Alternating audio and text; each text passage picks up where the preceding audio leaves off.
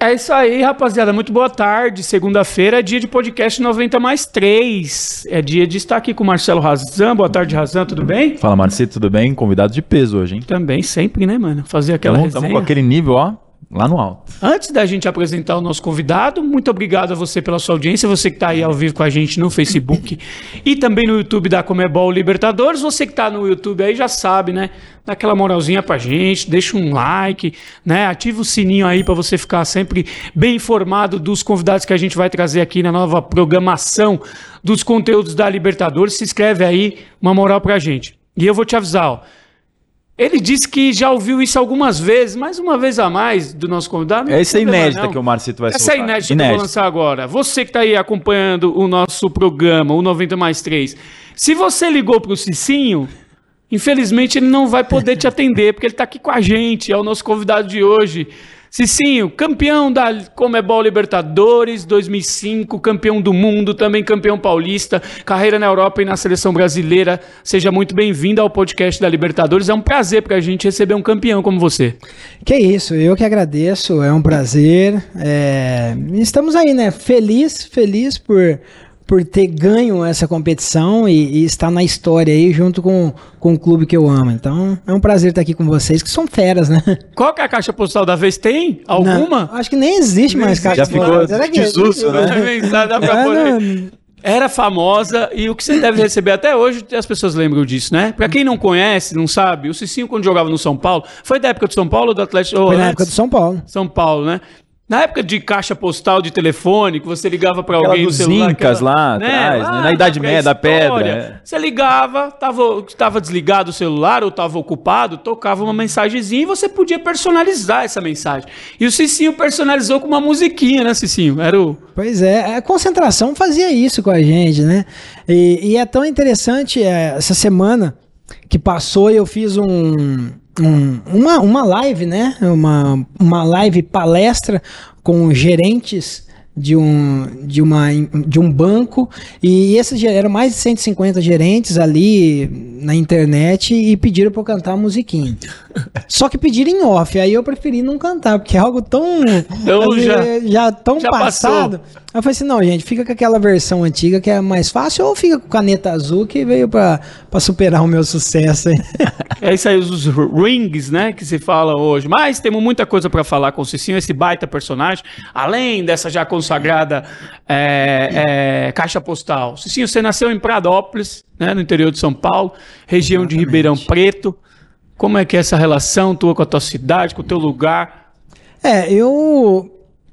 Eu, aos seis anos de idade, em Pradópolis, eu me descobri pro futebol, né? Ali era uma cidade, na época, com 10 mil habitantes, hoje já tem, já cresceu bastante, né? Tem 12, eu acho. Mas. Uma mas metrópole, uma... Já tem É. semáforo e tudo mais? Já? Tem, tem Aí, semáforo. então já não tem mais orelhão, já tiraram o orelhão. Então já a cidade cresceu, evoluiu bastante. Mas eu sou apaixonado em Pradópolis. A minha mãe mora lá, né? Meu pai faleceu há, há um ano e meio. Então eu sempre vou visitá-los. Os meus irmãos moram todo lá. Só que hoje eu fixei moradia, né? No, no interior de Goiás. Mas o meu relacionamento com Pradópolis é o melhor possível, porque ali me ensina, eu, eu aprendi, né? é, a, a, a superar tantos obstáculos, ah, ao mesmo tempo que a cidade não te proporcionava uma condição legal para você poder é, se tornar um atleta profissional, porque não tinha time de futebol, só uma escolinha. é, ali tinha empresários que investiam né, nessa escolinha para que nós pudéssemos buscar a realizar o nosso sonho em Ribeirão Preto. Foi dessa maneira que eu me tornei jogador profissional de futebol, né? É, me dedicando ali em Pradópolis, então eu sou muito grato a todos as, eh, os amigos que eu tenho ali, que me incentivaram, os meus parentes, e principalmente minha família, né? Que sempre me apoiou, e aí pude aí viajar o mundo saindo de Pradópolis, uma cidade bem pequenininha. Mas seis anos é muito cedo, hein? Você falou? Começou muito, muito cedo. Muito precoce. É, eu não sei se porque eu, eu sempre tive a paixão pelo futebol. Mas a minha família era uma família muito humilde, então não tinha condições de, de comprar carrinho, esses negócios. Então o meu pai sempre me contentava com, com bolas, né? Que era é, um objeto mais fácil de você estar tá comprando, até ganhava de presente quando tinha época Dia das Crianças, Natal. Então eu me apaixonei e depois troquei. Meu pai, digamos que trocou é, a bola pela chuteira. E foi onde cada vez mais eu fui me apaixonando pelo, pelo esporte. Então, é, dos 6 até os 13 anos, até os 15, digamos assim, era tudo uma. É, uma corrida em busca de realizar um, um sonho, né? Eu não tinha é, mentalizado ainda o que seria ser um jogador profissional, um jogador famoso, nada disso. Eu fazia porque amava e, e graças a Deus conquistei muitas coisas aí com toda a dedicação, né? Foi uma infância feliz? Foi uma infância boa? Demais. Quais são as lembranças? Ah, as lembranças são as melhores possíveis, porque é, você sair de uma família onde o recurso era mínimo, né? Minha mãe tinha que às vezes vender algumas coisas para poder eu pra poder ter dinheiro para pegar um ônibus e ir de Pradópolis para Ribeirão Preto, né? Na, na verdade era um ônibus São circular. ali 35, 35 quilômetros. 35 quilômetros. Quanto tempo né? mais ou menos dava? 35 Dava, quilômetros. dava, uma, dava uma hora, porque tem uma cidade que é, que está no meio de Pradópolis e Ribeirão Preto, que chama-se Dumont, né? Então o ônibus entrava ali, pegava. Mas é, é isso daí a gente tirava de letra. Por quê?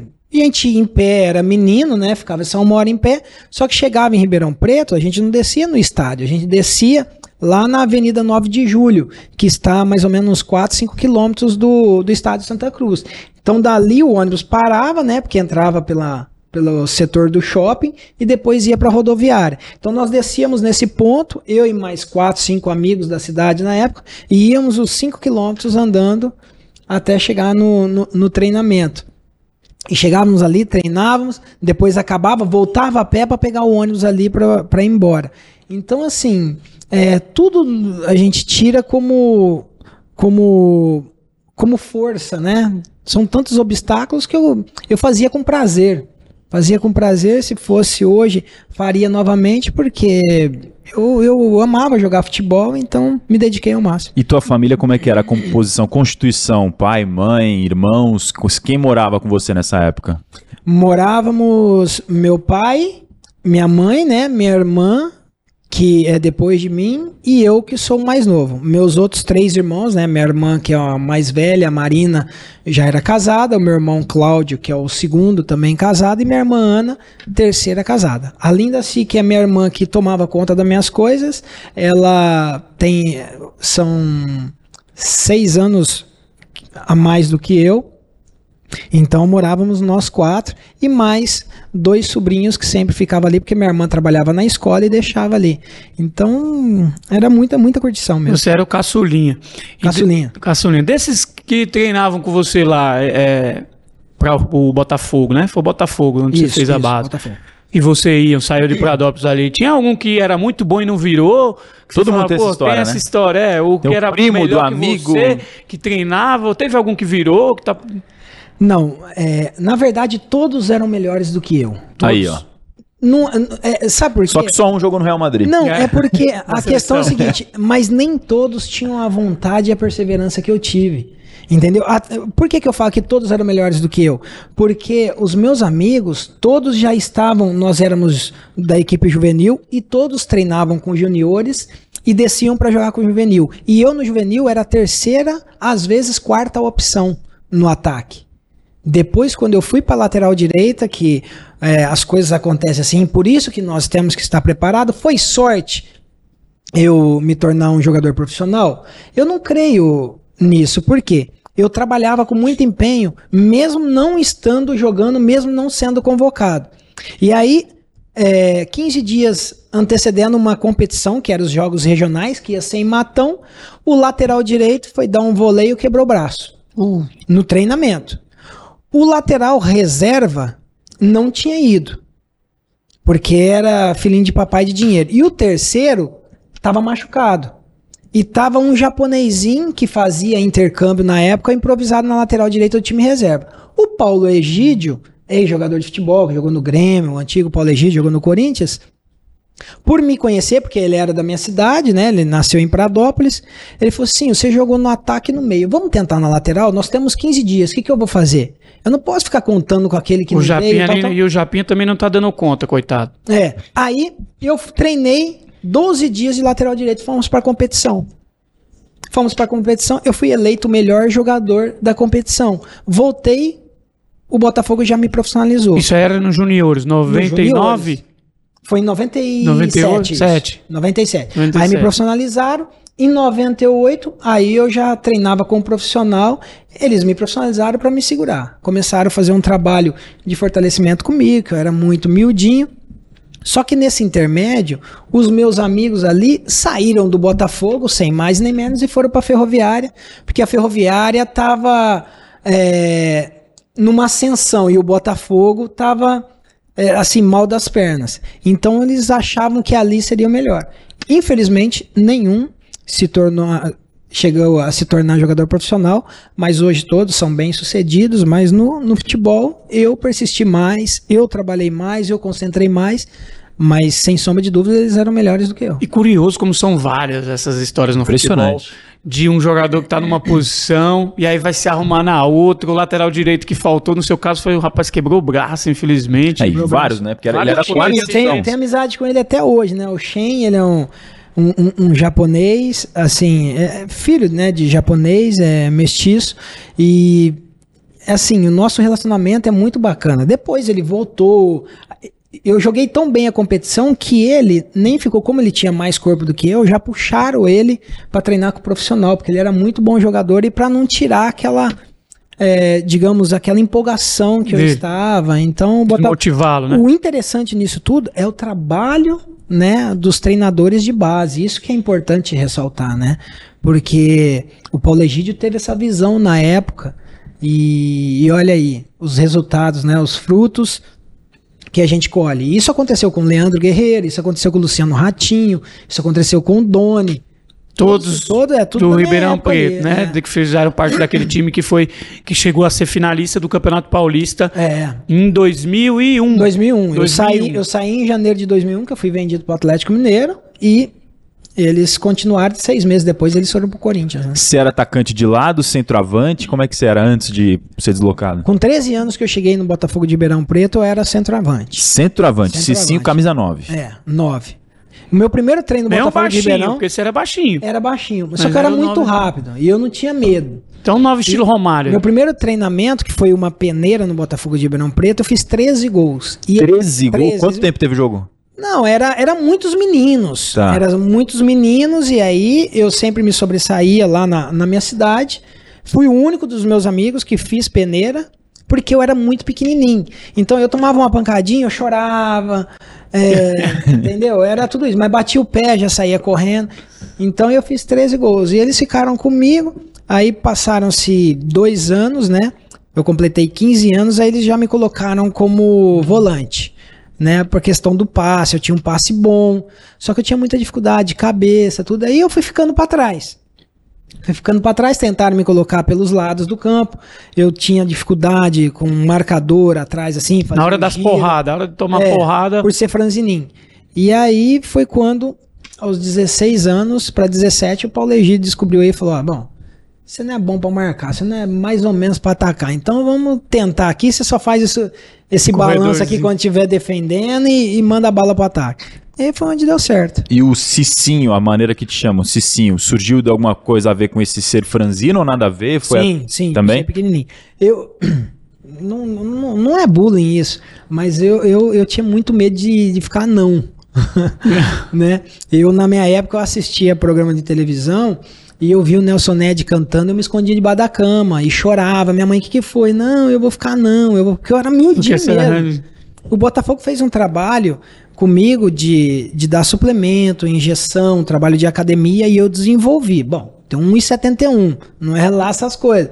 Mas para um metro de biscoito que eu tinha, deu uma crescida boa. Ficou aceitável, né? Mas é Nelson pelo Ned, tamanho olha, mesmo. O grande artista brasileiro. fosse do seu tamanho, era Sisson, né? É, aí não. Mas- Aí é um pouquinho. E aí, depois de Botafogo se destacando, vem ainda pro Atlético Mineiro, começo do ano, né? E aí no Atlético Mineiro você chegou lá em BH, novão, né? Ainda não sabia muito da vida. Já chegaram a jogar no clube grande. Como é que foi? É, eu fui contratado. Eu tinha a possibilidade de ter vindo para São Paulo. Já aí, já seis meses caso. de empréstimo. Mas só que o Botafogo tinha uma dívida com o Banco Axial, que era um banco da época, que faliu já esse banco, e, e aí preferiu me vender, porque 50% do passe era para esse banco. Então preferiram vender do que um pare- é, uma interrogação é, você de um ia, empréstimo precisar, vindo para cá. você ia precisar estourar no São Paulo para que aquilo fosse valer um E futuro. sair do Botafogo um ia chegar numa pressão. É. Então eu cheguei no Atlético Mineiro com o, o Abel Braga e, e ali ele come- eles começaram a trabalhar comigo. No entanto, com o ano de 2001, é, terminou o ano é, cogitando eu ser o lateral direito titular, no lugar do Baiano, tudo. Só que eu tinha muito problema extra-campo, exatamente por isso. Não conhecia, e as coisas ficaram todas fáceis. Atlético Mineiro, clube grande É. lá, né? O maior BH é uma de cidade capital. Cruzeiro, BH é uma capital, cidade boa, demais. mas Então eu dei umas empolgadas. Aí o Levir Coupe, né, que chegou no meio do ano, depois que o Abel Braga caiu, ele me segurou até dezembro. Fomos para as férias. Em janeiro ele falou que não queria contar comigo, senão eu ia morrer lá em Belo Horizonte. E pediu para me emprestar. isso ia morrer por quê? Por causa de álcool. Era isso, Pela farra. conduta de vida. Farra. É, é, não, era uma, mais ou menos, era uma maneira de se falar, né? Falar, Claro. não, esse menino não dorme, esse menino parece morcego, não sei o que tem. Só fica acordado à noite, capaz de morrer aí, bater carro, mas enfim. E, e foi a melhor coisa que ele fez, porque isso ligou um alerta, eu fui emprestado, né? É, quatro meses pro Botafogo do Rio. Quando o Leverkusen caiu, me buscaram de volta. Aí eu cheguei para jogar em 2002, o Mancini fazendo gol até de tiro de meta.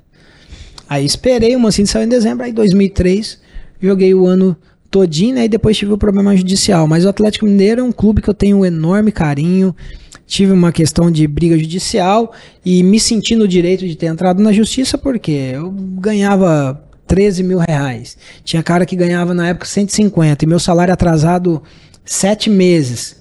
Fundo de do- garantia 14 meses. E você E se outra? informava de que os caras estavam recebendo. Não, os próprios caras, o finado Alex Alves, né, que, que jogou Ah. Morreu de lá, forma ele precoce, veio, é, ele veio do, na época eu acho que é do Hertha Berlim, né, então quando ele veio ele assinou, o, o, o, o presidente deu cheques pra ele, né, porque ele tinha esse negócio, né, não, porque aqui no Brasil o povo atrasa salário, aí deu cheque pra ele, ele compensava todo mês, então às vezes a gente ficava, isso não aconteceu só comigo, tá, nós da categoria de base, Paulinho, tantos outros jogadores que tinham ali, tinha salário atrasado até os os cara, os ferão ali, Marques, esses caras.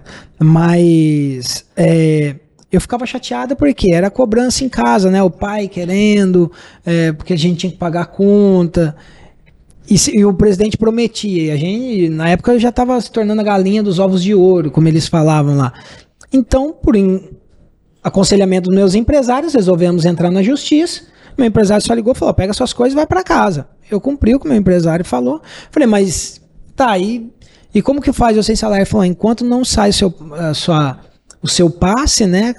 Que a gente não pega lá a liberação para assinar com outro time, nós vamos bancar seu salário. Eu falei: então tá bom, aí. Então eles foram homem pra caramba. Só que 20 dias depois a doutora Gislaine conseguiu, né, na justiça, o meu passe e eu acertei com o tricolor. Voltando um pouquinho antes de chegar na história do São Paulo, que acho que é a maior e mais identificada da tua carreira, que que você lembra o que que você fez com o teu primeiro salário, assim, o primeiro dinheiro que você ganhou de, no futebol? O que, que você fez e quanto que era, você lembra? Era 7.800, aí vinha descontado, né?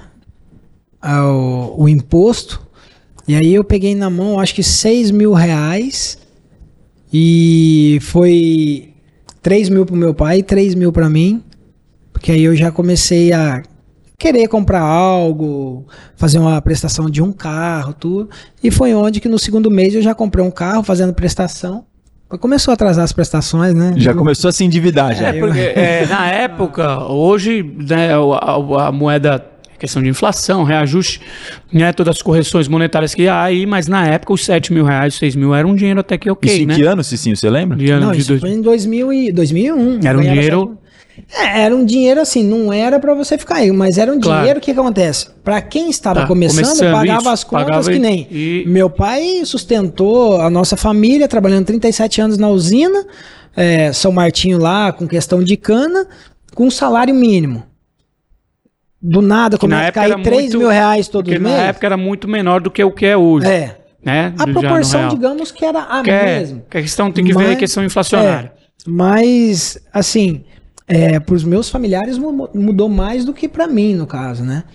Porque casa eu dei pro meu pai? Não, não dei casa porque meu- nós já tínhamos uma casa própria, mas aí reformamos a casa. Então. E gastei bastante, né? Foi bom. E aí, isso, isso que eu queria te perguntar. É, o que, que mais mexe com a cabeça de, um, de, um, de uma pessoa que vem de uma família humilde, que tem uma sobrevivência com um salário mínimo, que é uma realidade A, e aí começa a jogar futebol, ser reconhecida, ganhar dinheiro e até sustentar a família, que é algo que talvez ninguém nem imaginasse quando você era uma criança. Uma responsabilidade gigantesca, né? Muito pesada no ombro. O que, que muda na cabeça da pessoa? O que, que acontece para dar essa empolgada que você falou? Olha, a minha família nunca colocou assim responsabilidade nas minhas costas, né? É, é lógico que meu pai investiu e o mínimo que eu poderia fazer pro meu pai e pros meus irmãos é o que eu fiz, retribuir. Mas você começa a se cobrar. E a, a questão é, é a imaturidade. Vou falar, educação eu tive? Eu tive, mas eu não tive uma educação financeira, porque minha família nunca soube lidar com dinheiro. E essa, na verdade, é uma característica, não é sua, mas do, É do- do brasileiro. Brasil, é, sim. Do- talvez do latino-americano aqui. E, e mesmo Não é quem tem cultura, controle, né? não é o que é ensinado nas escolas, É, por exemplo. É, e, e o, o- o jogador, o que que acontece? Ele dorme, ele fala, se eu gastar hoje, o mês que vem vai cair de novo. Acha que Entendeu? a fonte não seca. Não, acha que a fonte não seque, acha que nunca vai se machucar, acha que é, vai estar jogando pro resto da vida, e não é assim. A carreira do de jogador, ela é bem curta. Ela é bem curta, ainda mais se a pessoa não se cuidar. Eu parei com 35 anos. Poderia jogar mais se eu tivesse o quê? Me cuidado, se eu tivesse tido uma conduta mais profissional. Mas eu consegui, né, guardar, consegui é, ajudar as pessoas que gostaria de ajudar. E depois de velho, depois que eu parei de jogar, aí eu conheci, né, um- uma empresa em Goiânia que hoje ele- eles são gestores patrimonial que cuida das minhas coisas. Então eles me ensinam como gastar, não é que me ensina, me educam, né? É, me direcionam, mostram qual que é a realidade, Entendeu? Porque a gente acha que quando você é menino, você acha que comprar um carro é você ir lá e dar ó, 400 mil. Não, tá aqui, meu salário é 500, tá aqui. Só que você esquece que tem 10 Seguro. mil de PVA, 10 mil de Contas. seguro, tem pneu que depois você troca, tem gasolina, tem tudo, cara. É um carro que te custa aí nada, nada por mês, mais 20 mil reais. Então isso, você é empolgado, você não olha pra isso. Imagina, eu sonhava ter uma Paraty chipada, já chipei uma Paraty, rebaixei, cheguei na minha cidade, primeiro contrato, cheguei final de ano, parei o carro na praça lá e tô ouvindo minha música, tal, tal. Aí chega um cara com a caminhonete com um som de outro mundo. E isso no dia 24 de, de dezembro. Falei, nossa, o cara me ofuscou. Moço, dia 26 eu já fui pra Ribeirão Preto, falei, ó, enche meu carro de som. Dia 31 de dezembro eu parado lá, o cara chegou com a caminhonete. Porque chegou, eu abri meu carro. Aí tava com som até dos Estados Unidos. Entendeu? Som, você é empolgado, você não fica pra trás. claro, você não pô. tá preocupado com amanhã. Como é que, que Entendeu? esse aí? Pô, sou um jogador, como é que esse cara aqui vai chegar e vai- brilhar Não, mais eu do que todo eu? grandão na minha cidade, o cara com placa do carro de fora, uma caminhonete com sonzeira atrás. Eu falei, não, não posso ficar pra trás não. Então a empolgação toma muito conta. Mas eu aproveitei, né? Eu aproveitei, como eu falei, graças a Deus, consegui guardar com a administração, tudo, e hoje vivo tranquilo. É importante. Não, o Cicinho da cabeça de hoje, com maturidade, olhando pra trás, o que falaria pra aquele Cicinho do primeiro salário lá? Acorda, meu filho. Acorda. Porque, assim, é, eu tive tudo que eu sonhei, né? Mas se eu tivesse é, parado um pouco, sendo menos empolgado, é, só para você ter noção, eu viajo muito, minha esposa é apaixonada em viagem, a gente viaja direto. Aí a gente nós fomos para os Estados Unidos, tudo, e encontramos lá vários jogadores do Palmeiras. Eu achei bacana, sabe, os jogadores do Palmeiras, todos eh, reunidos ali com a família, alguns solteiros também, todo unido. Então eu nunca aproveitei isso com meus amigos. Eu achava que a minha vida com meus amigos era chegar de férias, enfiar dentro da minha casa e encher a cara de cachaça. Não podia, eu falei, olha. E aí teve uma vez que eu com a minha esposa em Punta Cana, eu falei, olha, amor, quando eu era solteiro, não podia ter pego meus amigos, passado 10 dias em Punta Cana. Olha, bebida tudo de graça, mas não, comprar um caminhão de bebida. Entendeu como que é a empolgação? Mais eu moderado. precisava- É. Meu pai tentava, tentava, mas eu é, era dono do meu próprio nariz, então eu tinha que, que aprender, né? Então eu, eu carrego um ditado comigo que o tolo ele não aprende nem com os próprios erros. O inteligente ele aprende com os próprios erros, mas o sábio aprende com os erros dos outros. Então eu prefiro seguir essa linha. Eu aprendi com meus erros, hoje eu fico olhando o erro das pessoas, eu aprendo. Por quê? Eu caí muito. E eu tento passar isso para as pessoas por onde eu passo. Aí, se quer, né, aprender, estamos aí. Não que eu saiba tudo, mas eu vivi e posso falar onde estão as armadilhas, né? Agora, quem, quem não se policiar vai cair nelas. E onde que estão as armadilhas? Ah, em todo lugar tem, cara. Pro, pro- pro atleta profissional é tudo fácil. Uma das maiores armadilhas é o cara o quê? Preparar o bolso para parar de jogar de futebol. Ele para de- e não para a cabeça. Ele vai viver uma vida infeliz, porque ele não vai se acostumar com estar fora da mídia. Eu, quando eu resolvi parar de jogar futebol, falei, olha, eu sou ex-atleta. Se eu assistir um jogo e ver no, no jogo que eu, eu, eu começar, não, eu cruzo melhor do que aquele cara, é porque eu sou frustrado. Então falei, o que, que eu vou fazer? Eu vou me desligar, vou curtir minha aposentadoria e depois, no entanto que eu fiquei dois anos, dois anos e meio, depois me apareceu o convite do SBT. Então eu parei a cabeça mostrando que eu era ex-atleta. O bolso é importante? Lógico que é, mas se você não tiver um psicológico bom, se você não estiver preparado para um certo anonimato, é complicado você administrar. Então, tem muitos perigos. O perigo de ter muito dinheiro também, tão jovem, não tem ninguém para administrar. É, porque jogador não confia em ninguém. Se apresenta, olha, essa daqui é uma empresa que vai te ajudar a administrar. Não, isso daí que é meu dinheiro. Não é, meu filho. O cara estuda para isso. Você, você estudou para jogar bola? Alguns até estudam, outros não. Então, deixa quem sabe administrar. E o jogador é fechado para isso. E acaba caindo em conto de empresários e todas essas É coisas. importante você dar esse testemunho. Eu vi até uma frase sua bem interessante, que é, pô, eu me preparei para fazer sucesso, para mantê-lo não. E, e acontece com tantos outros, né? E, e é importante você dar essa sua visão para que possa inspirar aí jovens que estão também trilhando, porque como você disse, os caminhos são muitos. Por exemplo, qual foi a situação que você se pegou dentro da, sei lá, desse começo aí que você disse que foi complicado, que é o começo, é quando você se deslumbra, começa. Também teve a tua questão da, da- do retorno ao São Paulo, também teve, você teve problemas disso, você- dos quais você já falou. Qual foi o momento da tua vida dessa, dentre esses, esses problemas que você teve, que você agora já lida bem com eles, que já estão superados, em que você disse, nossa, olha, olha o que eu tô fazendo. Qual foi a situação mais, digamos, deplorável em que você se encontrou? Que, te fez acordar, não, isso aqui não dá. Olha, foram duas situações. Uma, é, primeiro, quando eu acordei, eu já não tinha mais vontade de treinar, nem de jogar, nem de ir pro clube. E isso aconteceu lá na Roma. Eu acordei e falei, nossa, hoje eu não tô com vontade nenhuma de ir. E nesse mesmo dia eu peguei o telefone, quando eu acordei, liguei pro médico do, do- da Roma e falei, doutor, não tô legal. Eu tinha muito problema, né? Tanto no Real Madrid, todos os clubes que eu passei, por perder muito líquido e não me hidratar bem. é, Faz diferença. eu, eu tinha muita cólica renal e eu conseguia expelir as pedras, né? Geralmente eu tomava a injeção na veia para dar uma dilatada para poder expelir as pedras. E aí nesse dia eu tava assim totalmente com a cabeça transtornada e liguei pro médico, falei que eu tava com cólica renal. E aí ele não acreditou muito, eu falei: "Doutor, eu não tenho condições de treinar". E ele foi até minha casa. Ele foi até minha casa e eu já tinha tomado banho, né? Lavado o rosto, tudo. Só que a hora que ele chegou ali, eu já comecei a tentar fazer cara de doente e tomei uma injeção falando que eu estava com cólica renal, mas eu não queria treinar. E eu tava com efeito de álcool ainda. E o médico percebeu. Olha, ele era um senhorzinho. Ele era um senhorzinho. É, o álcool, por mais que você. O álcool, o cigarro, por mais que você tenta se limpar, você acaba exalando. E tinha minha casa, né? Eu era solteiro na época.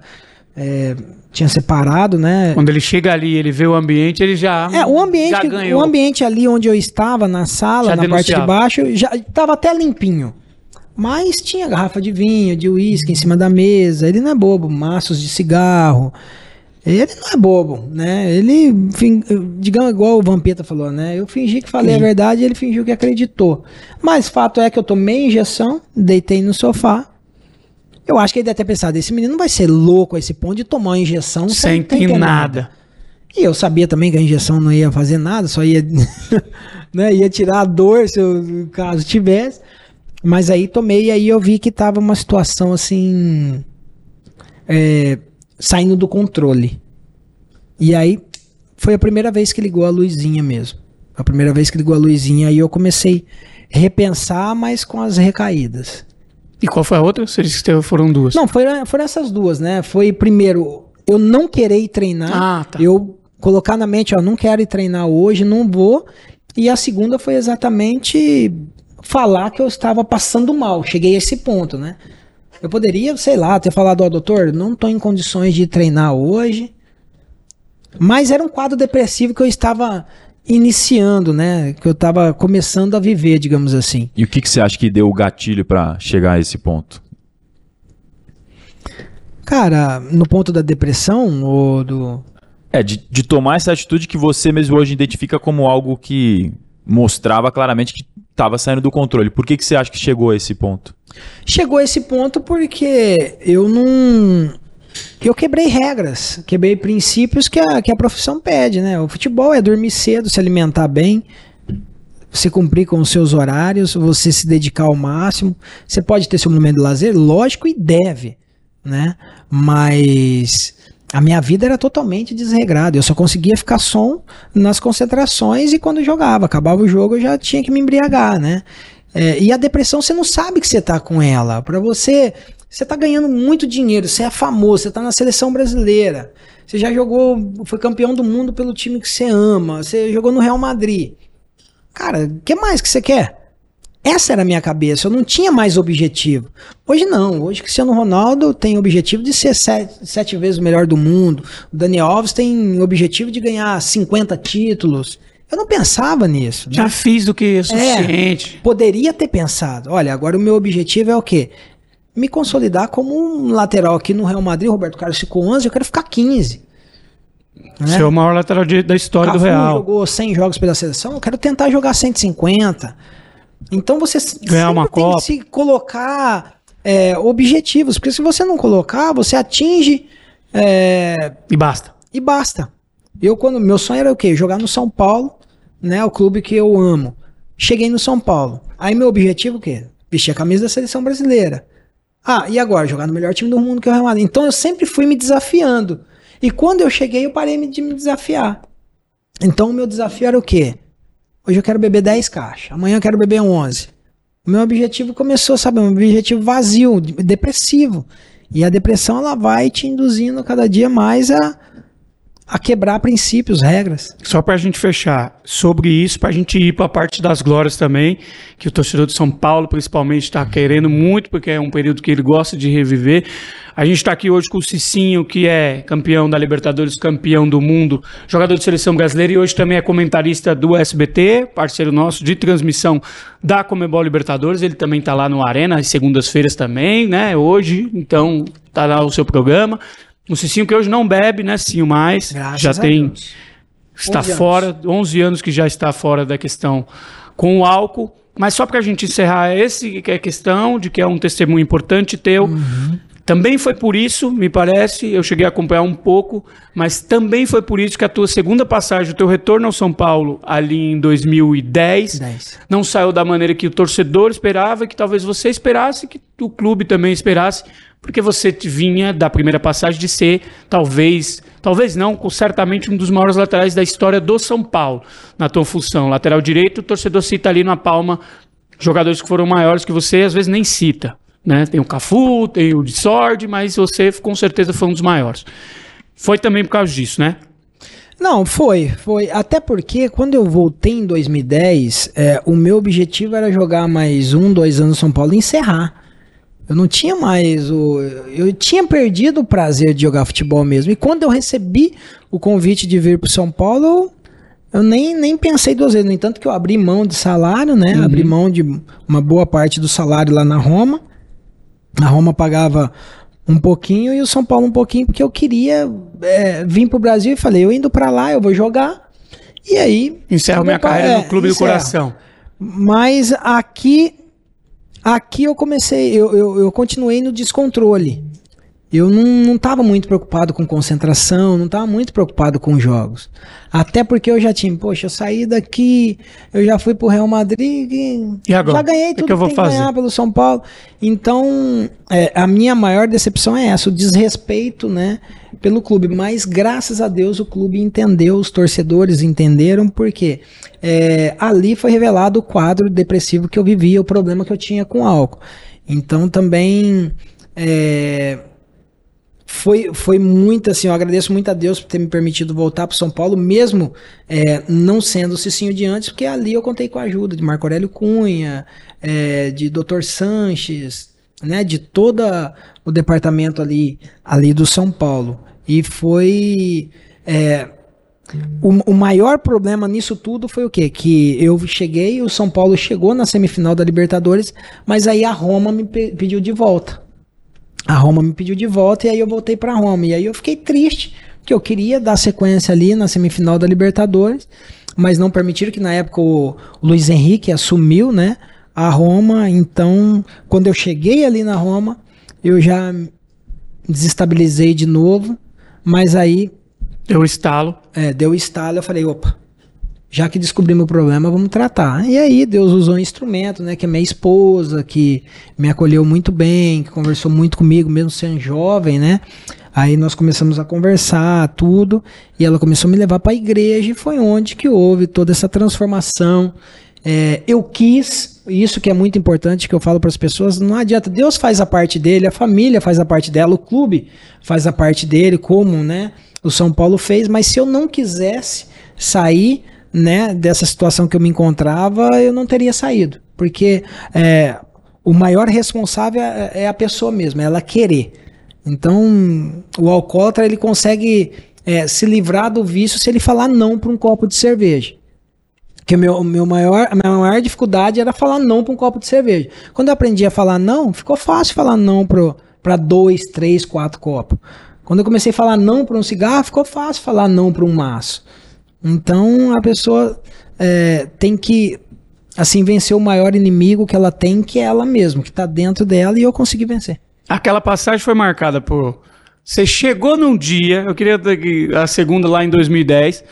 Você chega, vai do aeroporto direto para o CT, CT. faz ali uma bateria de exames e no, à noite tá no Morumbi jogando Libertadores. Foi isso, né? Foi, foi. é, eu cheguei no aeroporto, fui muito bem recebido pelos torcedores e já fomos direto ali pro, pro CT da Barra Funda, onde foram feitos os exames, onde é, eu tomei café da tarde com os jogadores e depois eu fui descansar um pouquinho. E às sete horas nós saímos pro estádio Morumbi. Então, o meu desejo de vestir a camisa do São Paulo era tamanho é, mas aquele, aquele desejo, digamos, que parou tudo ali, né? Porque depois, no outro dia, acordei, já vi que eu tava no Brasil, aquela euforia, euforia de chegar no Brasil, de. Ser recebido com ser festa. recebido com festa, rapidinho foi, foi esquecido. Mas, né? mas conta, como é que foi essa? de- Você que pediu, falou, não, já quero jogar. Por que você não fez um treino com o jogador, com seus companheiros? Não conhecia ninguém. É porque eu já vinha Assim. treinando lá na, na, na Itália. E aí, é, era o jogo da Libertadores, estádio lotado. E eu queria estar dentro de campo, eu não queria entrar para dar tchauzinho pra torcida. E aí eu conversei com o Rogério Senna, né? Na verdade, reuniu o Rogério, reuniu a comissão técnica, né? O Carlinhos Neves, é, o Ricardo Gomes, é, não- eu acho que o Turíbio tava, né, na época, o Sim. Turíbio, e aí fizemos exames, tudo, falou, ó, você tá constando aqui que você tá um pouco cansado, mas nada que você não vai jogar 90 minutos, mas nós queremos te colocar pelo menos uns 30 minutos. Você acha que dá? Eu falei, lógico que dá. E aí me colocaram faltando 15 minutos, então a torcida, né, ganhamos o jogo. Contra o Monterrey do México. É, Monterrey do México. Monterrey. Mas que loucura isso, de chegar pro aeroporto, geralmente Ah, é- pra estrear o jogador treina ali, né? É. De adaptação Sim. com o clube. Ou pelo menos um É dia antes. vontade de jogar, né? A vontade de jogar e. E conhecendo o futebol brasileiro também, né? Conhecendo Libertadores. Então o, o, o- o grupo me acolheu muito bem. O grupo me acolheu muito bem. E ali, em 15 minutos, digamos, você nem se compromete. Lógico, se o jogo tivesse muito, muito difícil, provavelmente eu não teria nem entrado, né? Se o São Paulo Claro. estivesse sendo sufocado, todas essas questões. Mas o jogo tava. Foi mais questão Assim. de festa da torcida, porque É. havia também uma expectativa pra sua Isso, volta. isso. Porque depois que você saiu, o São Paulo teve logo depois o Wilsinho, que foi. Mas o Wilsinho também teve um período muito breve, que foi vendido logo depois, ele foi campeão brasileiro, mas depois o São Paulo negociou ali na lateral. Mas ficou um período de uma lacuna na lateral direita ali, que o torcedor que passaram, que não tiveram tanto êxito. E havia essa expectativa para você chegar e dominar a posição e reviver os tempos de Cicinho áureos, né? É, pois é, tinha essa, essa grande expectativa, né? E eu também tinha essa expectativa, mas. Tanto é que o, o lateral direito que fazia ali com você naquela época era o Jean, O Jean. que era um volante improvisado, né? Jean- e eu sempre, eu sempre conversava com o Jean, né? Falava, Jean, eu tô com o pensamento de parar de jogar futebol, se dedica, né? É, muitos jogos que eu entrava de titular, dava 30, 40 minutos, é, 35, 40 minutos de segundo tempo, eu saía para ele ganhar prêmio. É, então, na minha cabeça já, Já já, dá. tava, já era de ex-atleta. Essa de ganhar prêmio é legal pra gente No Renan, pegar né? o gancho pra 2005. que Aí é, vamos falar de momento de glória, É. aí é das felicidades, né? Chega também. de falar também de coisa ruim. O gancho, o Renan veio aqui, o Renan, o índio, teu Uhum. companheiro de 2005, O Indião. E ele contou a história da final da Libertadores, e isso, isso de, de deixar o companheiro entrar pra ganhar bicho. Tava lá contra com o Atlético Paranaense, 4x0, e ele já tinha combinado com o Josué.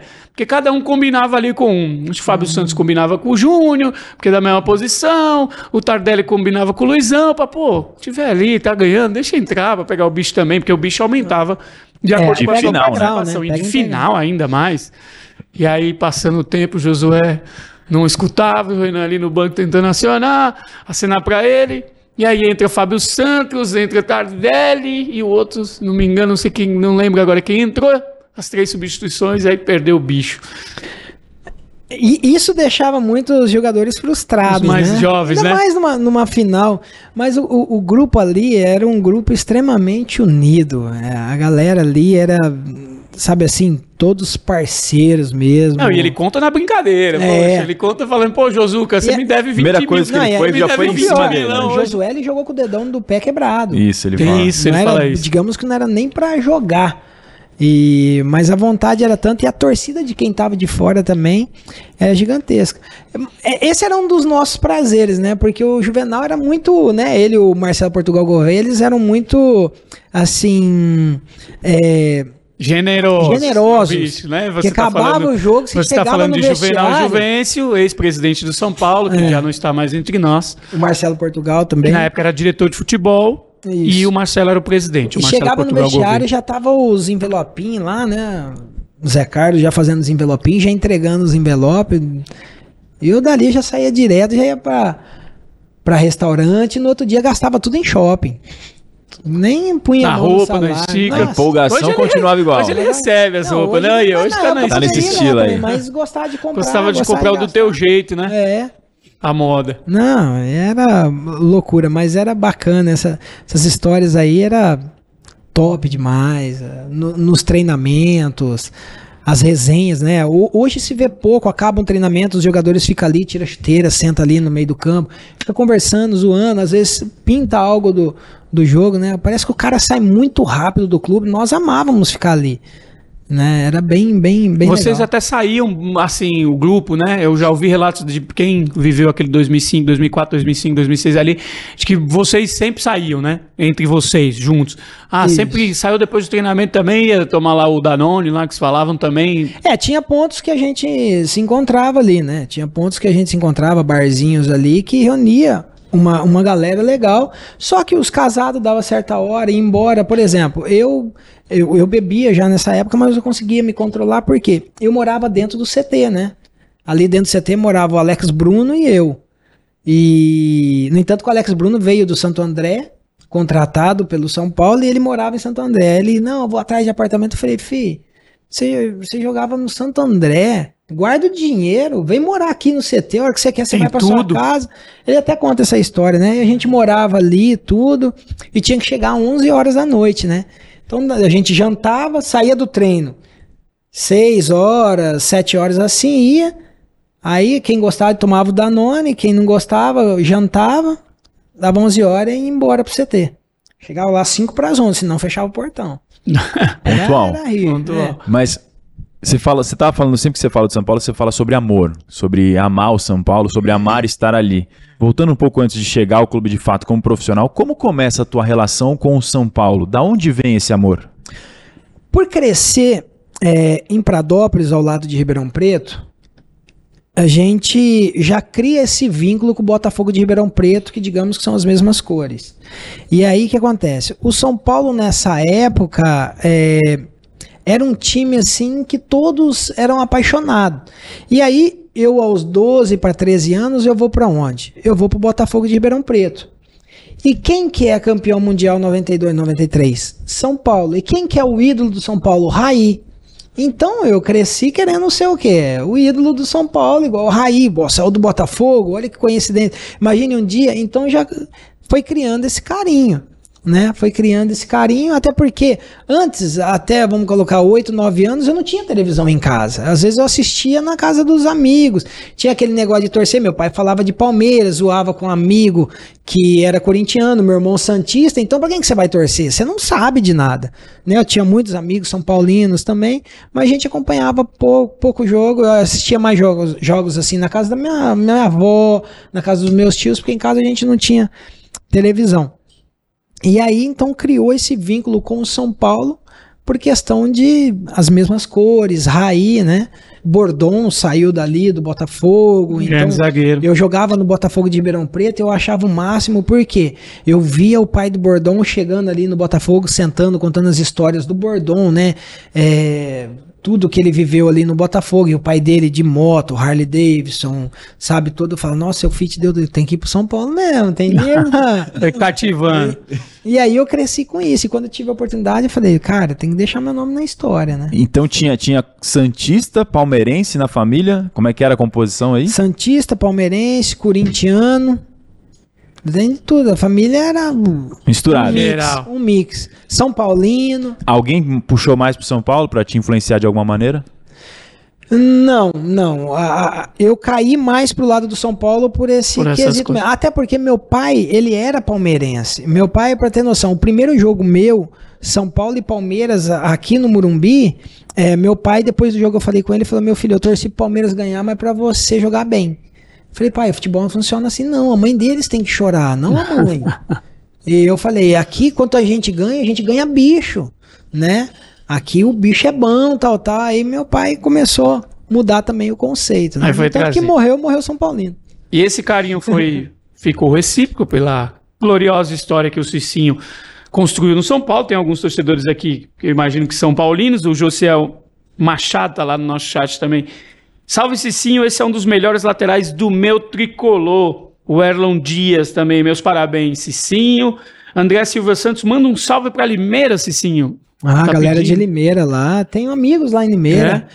Cidade bacana. Parava direto lá quando ia de São Paulo pra, pra Ribeirão. A gente parava ali pra, pra almoçar ou pra jantar. Um abraço pra Limeira aí, galera boa. O Josinaldo Soares Ferreira jogava demais e realmente o Cicinho jogava demais e hoje está aqui com a gente no podcast da Comebol Libertadores. Você que está aí no YouTube, ó, vou deixar aí, ó, QR Code na tela, põe aí produção para você apontar a câmera do seu telefone celular. Aí já tá aí, ó. E ter, você já vai cair direto no nosso app, ali que vai ter tudo para você, notícias, vídeos, fotos exclusivas para você ficar tudo por dentro da Libertadores. Tem mais uma rodada importantíssima essa semana, já aí definição de fase de grupos. Cicinho tá muito antenado, porque ele comenta também jogos de Libertadores. Essa semana o bicho vai pegar nesse Cicinho. pegar. Libertadores vai ter, já tem Palmeiras classificado, né? Boca e Corinthians. Boca e La Corinthians. Bomboneira. É Olha a carinha que ele faz já. Aí. Esse é o jogo. Esse é o jogo da rodada, né? Pra gente ter uma pitadinha de momento agora. Esse é o jogo da rodada. É uma semana importantíssima de definição de Libertadores. Muito, muito. Ainda mais pô, o grupo do Corinthians, né? A- O Corinthians precisa de pelo menos de um empate ali. É, já tá. E, Uma situação boa. E eu, eu não vejo o Boca com, com bons olhos. O Boca que sempre teve camisa 10, referencial, né? Maradona, Riquelme, Tevez. É, o Boca é, tem me surpreendido na questão de é, da falta de, digamos assim, de qualidade. Eu vi o jogo do Boca contra o Corinthians aqui, achei um time muito abaixo e o Corinthians tem totais condições de ir lá e vencer e vencer muito tranquilo. A não ser que conte com a ajuda de arbitragem, que a gente sempre vê que tem, a, tem aparecido aí em certos momentos por boca, mas é, é um grupo onde está chamando bastante atenção. O Palmeiras não, não tá nem sofrendo, o Flamengo também passa tranquilo, o Atlético Mineiro. Então o Corinthians, eu acho que o grupo dele aí, esse jogo é o jogo-chave. Um jogaço. Argentina amanhã, na terça-feira, você vai acompanhar é, mais uma rodada de Comebol Libertadores, mas voltando para 2005, para o ano mágico, o ano de glória, ô Cicinho, as lembranças. Então você, pelo que você já falou, seu pai, você fez o seu pai triste algumas vezes, entre aspas, porque naquele ano de 2005 teve os clássicos contra o Palmeiras e você acabou fazendo ali, talvez. É o gol o do jogo de ida no palestra. É o gol mais importante seu pelo São Paulo? É o gol da tua carreira tricolor? É esse gol? Ah, é. É o gol que todos lembram, né? É o gol que todos comentam ali, né? No, no antigo Parque Antártica. E você ganhar de 1 a 0 do Palmeiras ali, levar Jogo uma de vantagem, ida, oitava de final, né? le- levar uma vantagem pro Morumbi, onde nós éramos muito fortes, contávamos com o apoio do torcedor e entendíamos e sabíamos é, trazer isso ao nosso favor, né? Essa questão do fator torcida, do fator campo. Então, foi um jogo espetacular. O gol é, foi um gol memorável. E no segundo também jogo eu tive a Fez oportunidade gol. de fazer o gol de número 10 mil, né? No último minuto. Então o Palmeiras sempre, sempre deu sorte pra mim. No entanto, com o Fuscão eu ganhei num bingo do Palmeiras. Eu não, minha irmã, né? Então aí, ó. Conta a história aí. família. Minha irmã comprou um bingo e, e tinha um canhotinho lá em Araraquara, né? Ela entregou. E aí no sorteio foi sorteado o nome da minha irmã aí. Ganhamos um Fusca 95 Zerim. Foi o primeiro carro da família e ele tá até hoje eternizado. O Fusca hoje eu personalizei ele com os lances, né? Aquela defesa do Rogério Senna, o nome dos jogadores que estiveram no Mundial é, no, no para-choque, é, a foto do, do, do nosso time titular na porta do carro, no capu tem o símbolo. Então, o primeiro carro da família também personalizado. Um gol de pé esquerdo, né? Esse aí, o É isso que eu primeiro. ia falar. É um primeiro foi- como, né? Porque é no Parque Antártica, no Parque Antártica de perna esquerda e no Marcos. É, o Marcão falava que quando tinha jogo contra o Palmeiras que eu tinha que contratar uma pessoa pra fazer um DVD. Porque ele falou, você vai estar empregado em qualquer time do mundo. Porque ele, falou nessa, ne- nessa linguajar. Falou, vá ser largo assim lá longe contra o Palmeiras. E. É, é, treinamento. Treinamento. O chute, ali eu creio que foi sorte. Mas se, é, se eu não tivesse treinado, eu não teria a, a coragem de chutar. Porque era um chute onde eu estava marcado, só que eu olhei o gol. E nos treinamentos, depois dos treinamentos, eu sempre fazia cruzamento e pegava essas bolas, levava para o meio, chutava de esquerda para tentar acertar os coletes no ângulo. É, eu fazia muito essas repetições no treinamento. O Rogério fazia isso a 100, 50, 100 faltas, né? Eu fazia 30, 40 cruzamentos e dava uns 10, 15 chute desse com a perna esquerda, porque eu tinha essa facilidade de entrar pelo meio do campo.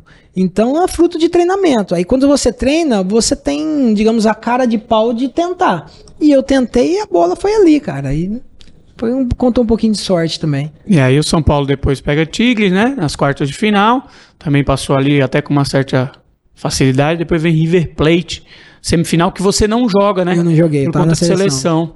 Como é que foi essa, ver de longe que o River era o grande, um grande adversário, porque é um adversário argentino, né? E aí o Souza acho que entrou na lateral direita, É, Souza que o fazia a Souza. lateral direita. Você ficava você ficou tranquilo? Você foi jogar a Copa das Confederações? eu fui jogar a Copa das Confederações. Então eu estava muito concentrado no, no quesito seleção. É, confiança, lógico, nós tínhamos em todos ali e sabíamos que todos iriam dar conta do recado. Dificuldade contra o River, contra o River, grande, gigantesca. Mas o nosso time era um time que na, já tinha amadurecido de 2004 para 2005 aquele episódio contra o Você Caldas ficou marcado, é, nós tiramos exemplo daquilo ali e sabíamos que para se tornar campeão da Libertadores tinha que ser quase perfeito, né? Na semifinal de 2004, São Paulo sofre o gol ali nos minutos finais, né? Numa, numa alteração, numa desatenção, então, é, e jogando contra o, o, o, River, era um time também que deixava jogar. E nosso time tinha muita qualidade, tinha jogadores experientes. Digamos que é um, um, um fator que faltou para 2004, né? Porque o Amoroso chegou assumindo ali, chamando a responsabilidade, e era importante isso, porque é, sempre caía nas costas do, do, do, grafite, sempre caía nas costas é, do, do Rogério Ceni, enfim, era todo esse, esse tumulto. Júnior, o próprio Júnior, né? Júnior também, que já era Exato. tarimbado, chega para 2005. E aí deu essa, essa digamos, Canja. é, essa, esse escape, né? Então, jogadores experientes e o Souza também, com a qualidade que tinha, pôde ajudar e ajudar muito, muito bem. Mas eu vivi momentos tensos lá na seleção brasileira, acompanhando os resultados, né? ainda mais é, nós ganhamos a Copa das Confederações em cima da Argentina naquele jogo Baita brilhante. jogo do Brasil. E aí eu saí dali, eu nem comemorei direito, eu já corri pro hotel para poder assistir né, o jogo.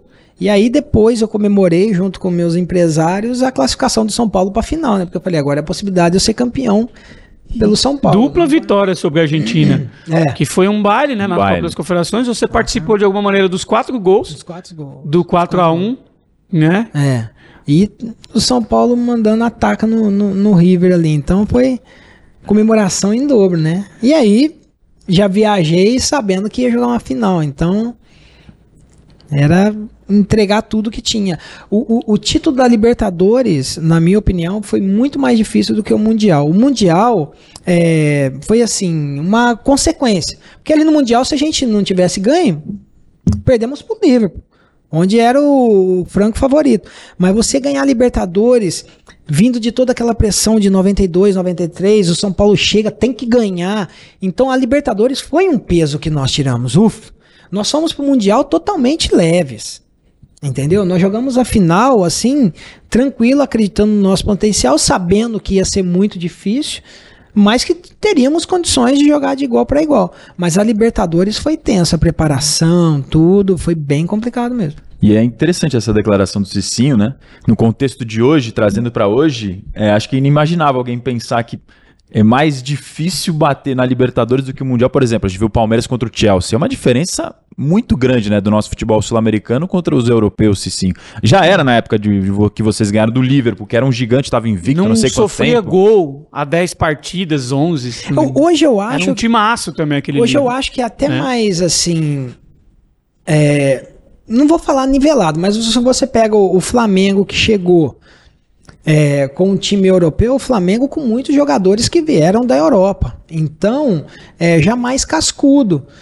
É, antigamente já era mais difícil. O cara jogava aqui, tinha que dar a vida aqui para poder ir para a Europa, né? Então era, era bem complicado isso daí. Acho que era mais assim é, desnivelado, se podemos dizer. E... É daquele time, daquele time de 2005 tinha um Amoroso que tinha tido experiência de Europa. E o Júnior. Né? E o Júnior uma experiência no Parma, no que não Parma. foi tão grande. Eram esses dois jogadores.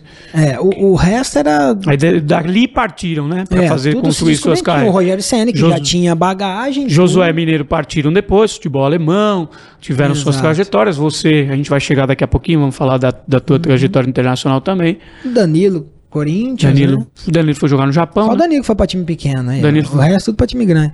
Você, essa, essa faceta. Momento do... de convocação, domingo tem São Paulo e Corinthians, hein, meu? É, na Neoquímica então, Arena. Que, que, que, São Paulo aqui. Nunca ganhou. Nunca ganhou na, no estádio do Corinthians. Vem. Ah, não, mas São Paulo e Corinthians. Uh, o líder chegou, que é o São Paulo.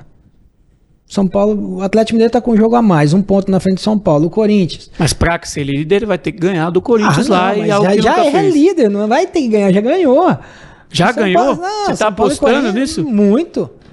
Não, o Corinthians não, não tem, tem estrutura para ganhar do São Paulo, não. O São Paulo, o São Paulo hoje é, é um dos times mais competitivos.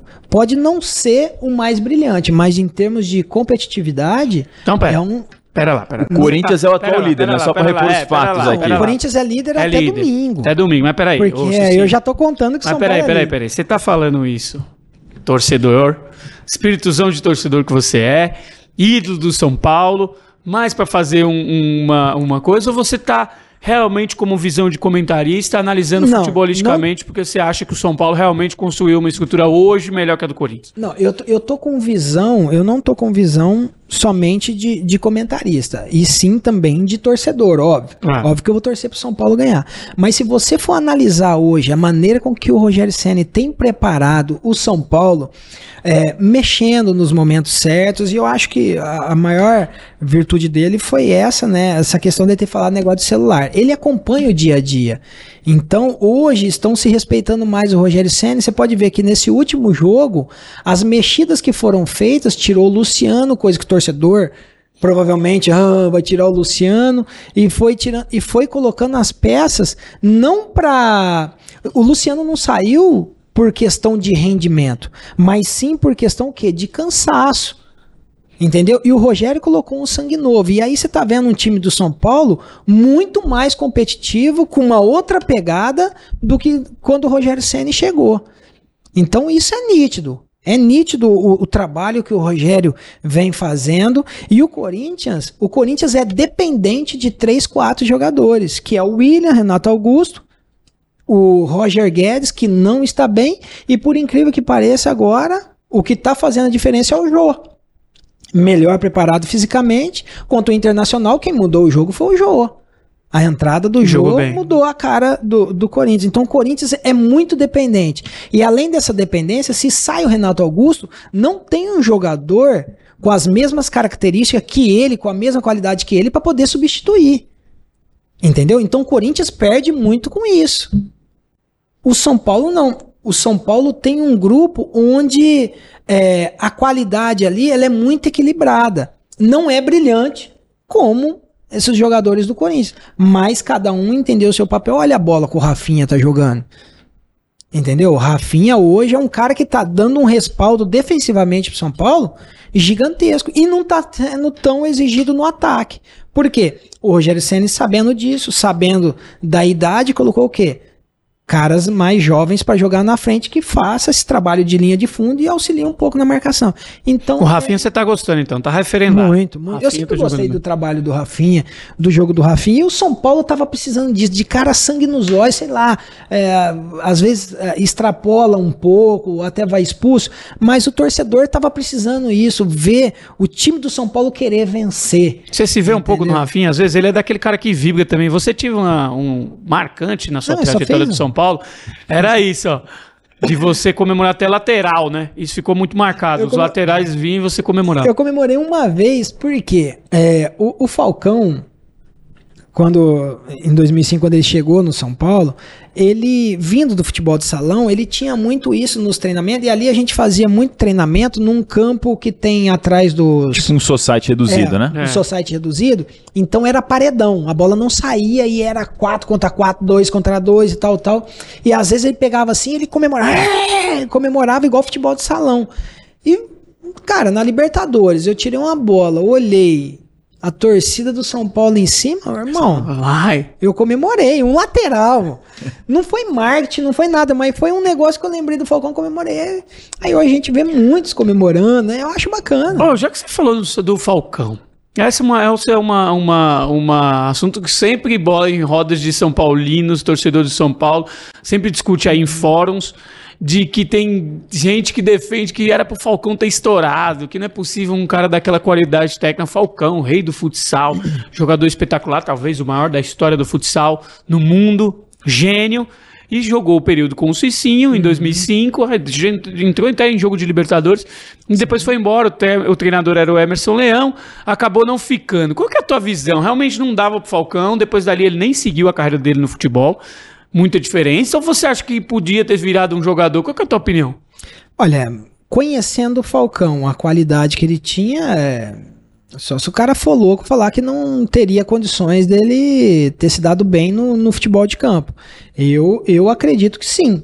É, ele precisava ser melhor trabalhado. E houve o problema realmente com o Emerson Leão, que é, não gostava da maneira dele jogar. Não é que o Leão não gostava do Falcão, não é isso.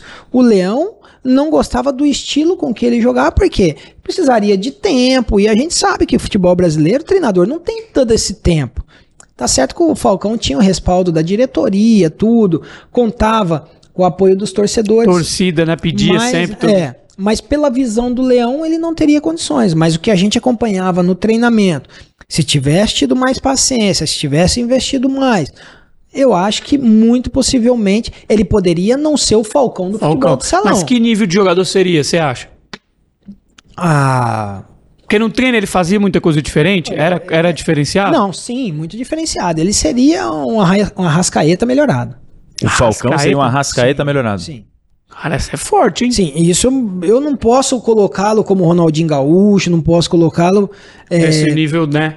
porque Que foi aí o nível também, que ele foi. aí também Que foi o nível que ele atingiu no futsal, né? Sim, O- o- a o- excelência o Falcão, máxima. O Falcão está para o futsal como o Gaúcho, Não, o Ronaldo Falcão estão para o é futebol. Pelé. Né? É o. Pelé, É é, Pelé. esses caras. É Mas Pelé. assim, essa Sim. prateleira. Você tá mas, falando prateleira mas abaixo. o Falcão eu, eu colocaria como um Arrascaeta melhorado.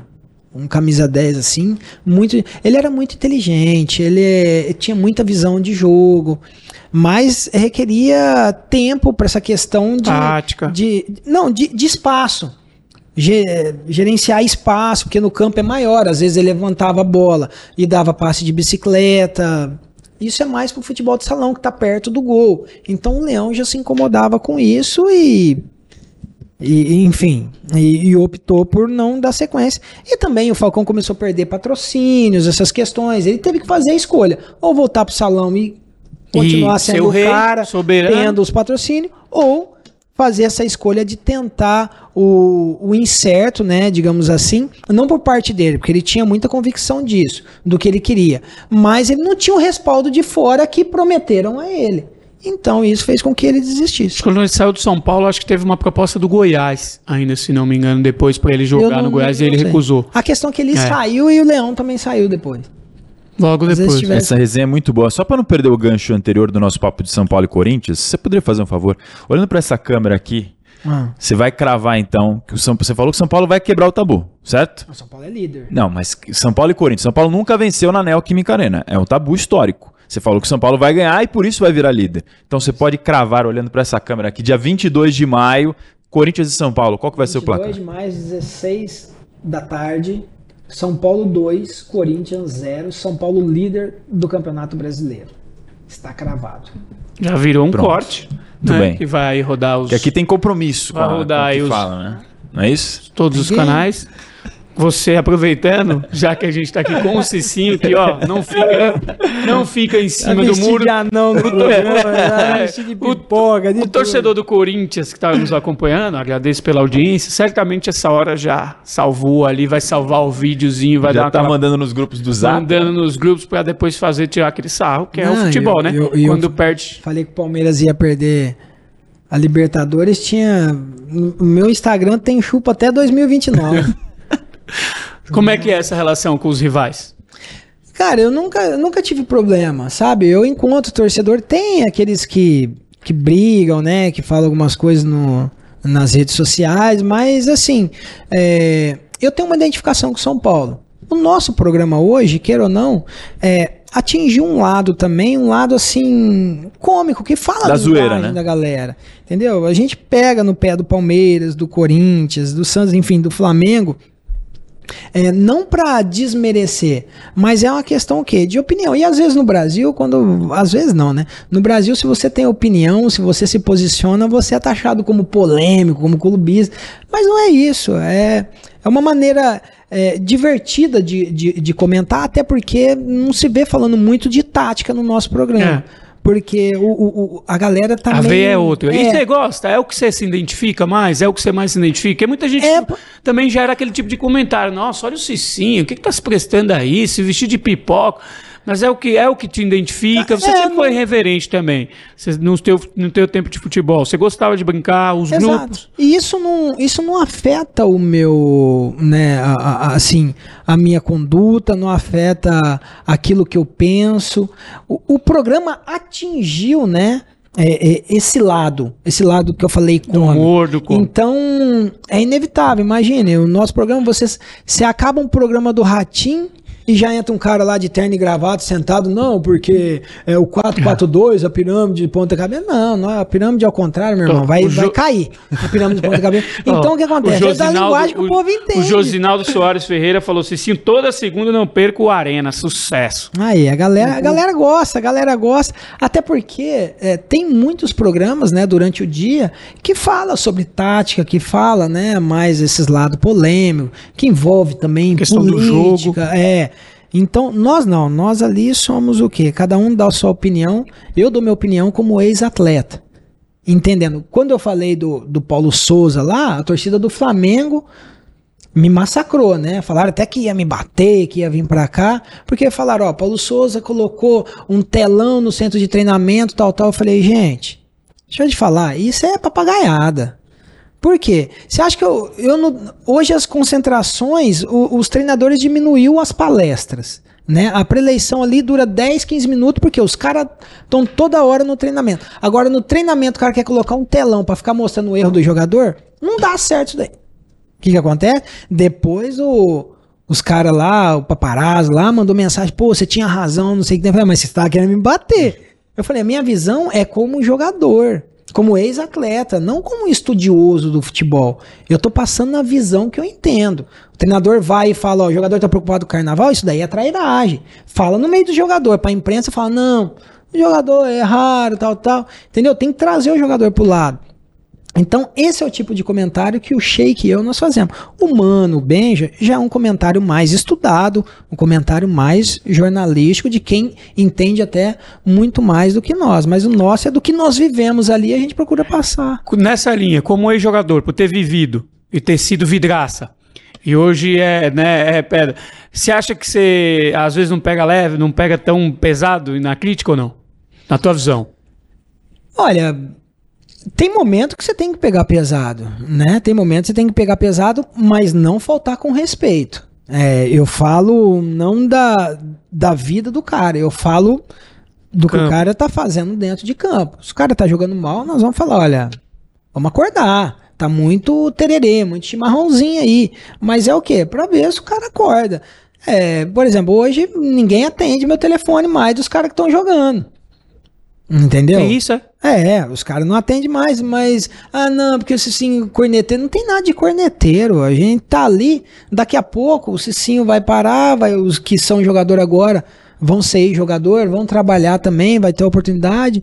Então o que acontece? É uma, uma visão que muitas das vezes é uma visão também de torcedor, né? Ainda mais tratando de São Paulo, aí a gente vê. De não poder receber críticas. Não, e outra, crítica. Crítica tem que fazer parte da. faz parte, né, da vida do, do jogador. Se ele não souber lidar com crítica, então, poxa, como é que faz? Então, é, se o cara vai lá na televisão e fala bem do cara, não, esse é amigo, esse é gente boa. Aí se o cara pega um pouquinho mais pesado, entenda bem, não pode faltar com respeito, né? Tem certas coisas que eu também não, não concordo. Mas eu falo, ó, o cara não jogou nada precisa melhorar, isso daí não é faltar com respeito. Isso daí é pro cara colocar a cabeça e falar, ó, bom. E teve alguma. E disso aí, de, de você de me atendeu, teve alguma que, poxa, te chateou, te, tipo, ah, pô, gostava tanto do cara, agora o cara não me atende. Teve alguma dessas já que você ficou, poxa. Não, de, joga, de jogador não, porque até eu não, não incomodo. Eu não eu procuro não incomodar. Mas tem, tem situação sim é, mas é, é bom, bom nem, nem comentar, porque a gente manda mensagem e não, não, não responde, né? Então, mas é, bola pra frente. Assessoria do São Paulo, assessoria do São Paulo. Não é o Juca não, tá? O Juca não, não tá mais lá no São Paulo, não. Mas a assessoria do São Paulo eu mando mensagem e não responde mais. Então eu acho uma coisa chata, pô né? Porque a gente não tem informação, a gente não sabe o que está acontecendo nos treinamentos. Então, às vezes, a gente liga para saber se está tudo bem, se tem algum lesionado, até porque o meu perfil não é de furo de notícia. Se o cara fala assim, sim, ó, deu um rolo aqui, eu não vou chegar na televisão, ó, deu um rolo. Não. Uma, não sou fofoqueiro, outra não, não é meu perfil. Entendeu? Se me pergunta alguma coisa, olha, lá no São Paulo teve um problema, tal, tal, entra em contato, né? Como o Shake faz também. Mas então essas coisas que eu acho assim não, poxa, por que, que não tem um relacionamento né, do clube com, com os repórteres, com os, os apresentadores, enfim. Eu, eu fiquei meio chateado com isso. Com isso. Vamos falar de. Queria falar de dois grupos, abordar. grandes grupos que você participou e que tem, com certeza, tem histórias maravilhosas aí pra gente ouvir. Primeiro, um dos teus sonhos, seleção brasileira. 2005, na Copa das Confederações que a gente estava falando, você jogou com Adriano Imperador, né? Aí teve Robinho, Ronaldinho Gaúcho, Kaká. Aquele foi o, o quarteto da Copa das Confederações, né? No, no- na Copa do Mundo mesmo, 2006, joga Ronaldo. Isso. Mas a Copa das Confederações era Robinho, Adriano, Ronaldinho Gaúcho, Kaká. Famoso quadrado mágico. Quadrado mágico. Então Aí fala. também você jogou com o Roberto Carlos, com o Cafu. Como é que foi aquele ambiente de seleção? E daqui a pouco a gente aprofunda um pouco mais. Olha, o ambiente de seleção é sempre o melhor possível. É sempre o melhor possível, não tem vaidade, isso eu falo de boca aberta, não tem vaidade. Até porque na Copa do Mundo 2006, é, a gente indo pro, pro, pro primeiro jogo ali, o jogo contra a França, eu via Roberto Carlos, Kaká, os caras tomando café igual água. E eu falava, por que, que vocês estão tomando café desse jeito? Porque nós estamos nervosos. Entendeu? Então os caras, eles sabiam que estava representando é, o Brasil, sabia que estava representando uma nação. Quando nós perdemos para a França, o vestiário era Ronaldinho, você vê Cafu, Ronaldinho Gaúcho, os caras chorando. Eu falo, gente, esses caras ganharam 2002, o que, que eles estão chorando?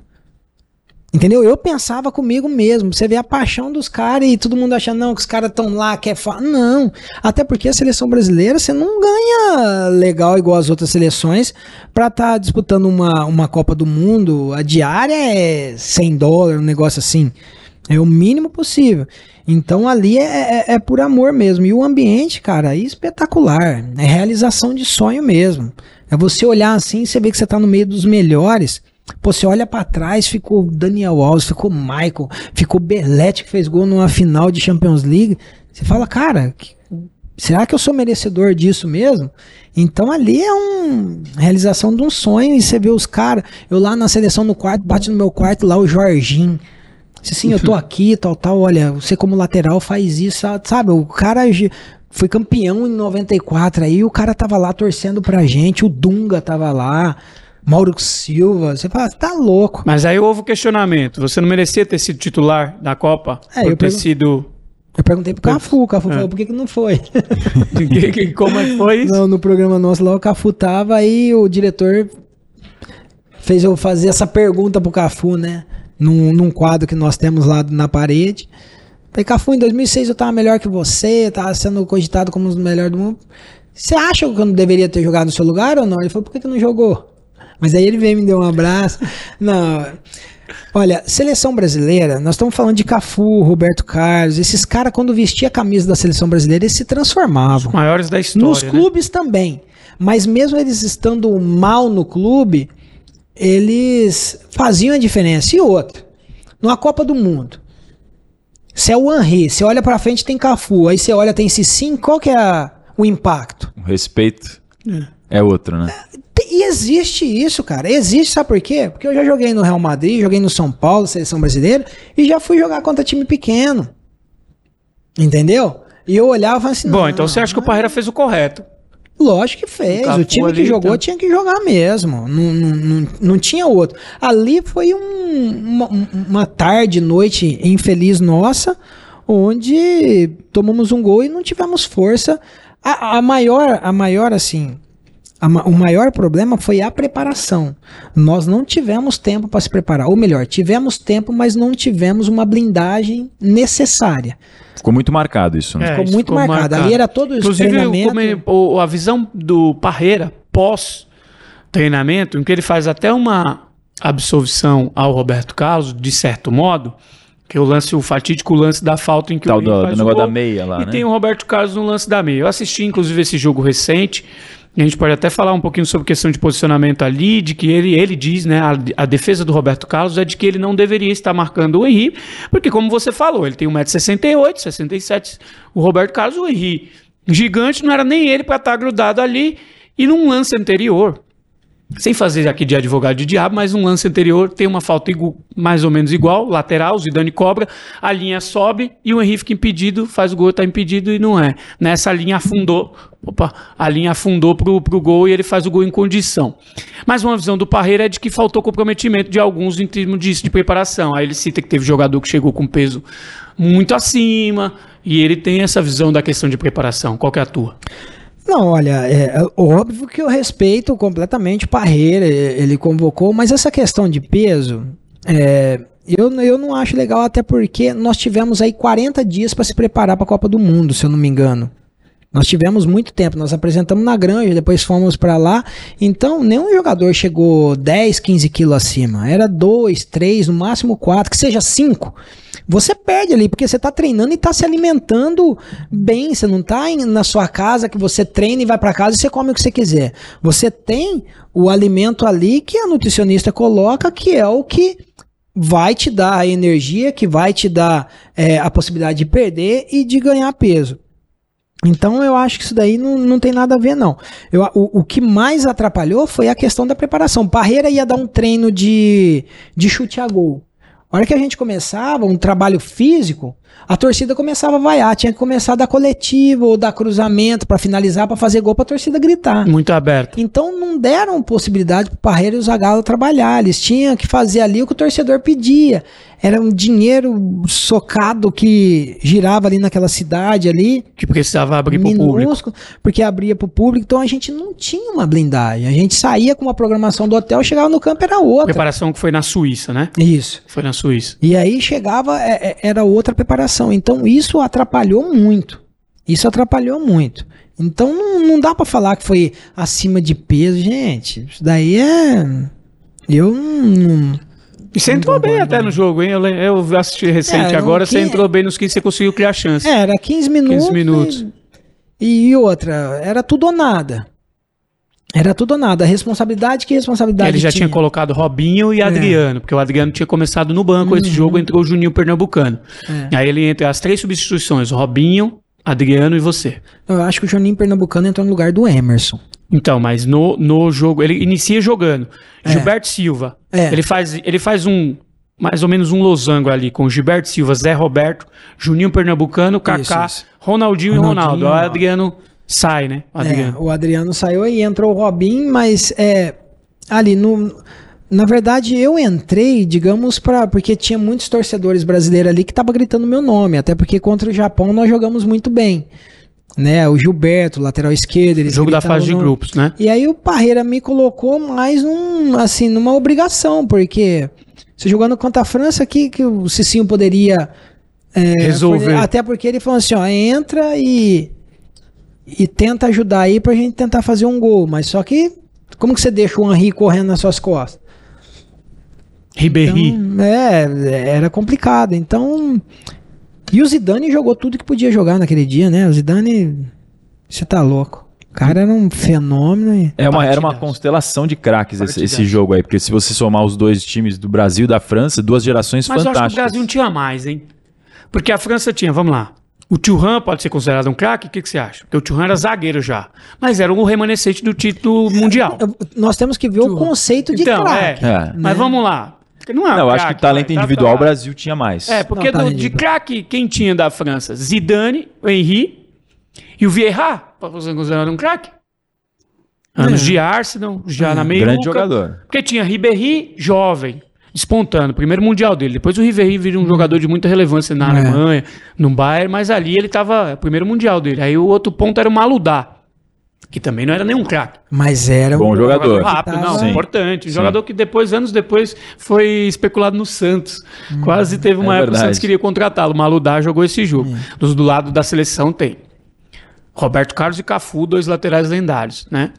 E, Só o quadrado mágico não, já e é o quadrado absurdo. mágico ali. É. Não, e Que o Juninho- Adriano- Juninho Kaká, Ronaldinho? Adriano e Ronaldo. Roberto, Você jogando pega- muito. Você pega o Zé Roberto foi um dos melhores da que Copa. no banco. Robinho. Entendeu? O Fred, que Fred. tava no banco, que entrou um minuto e fez, o, o- fez gol. E os qua- o quadrado que ele falou, Cara, Kaká, não- Ronaldinho não. Gaúcho, Ronaldo e Adriano. Não tem como. Kaká melhor do mundo.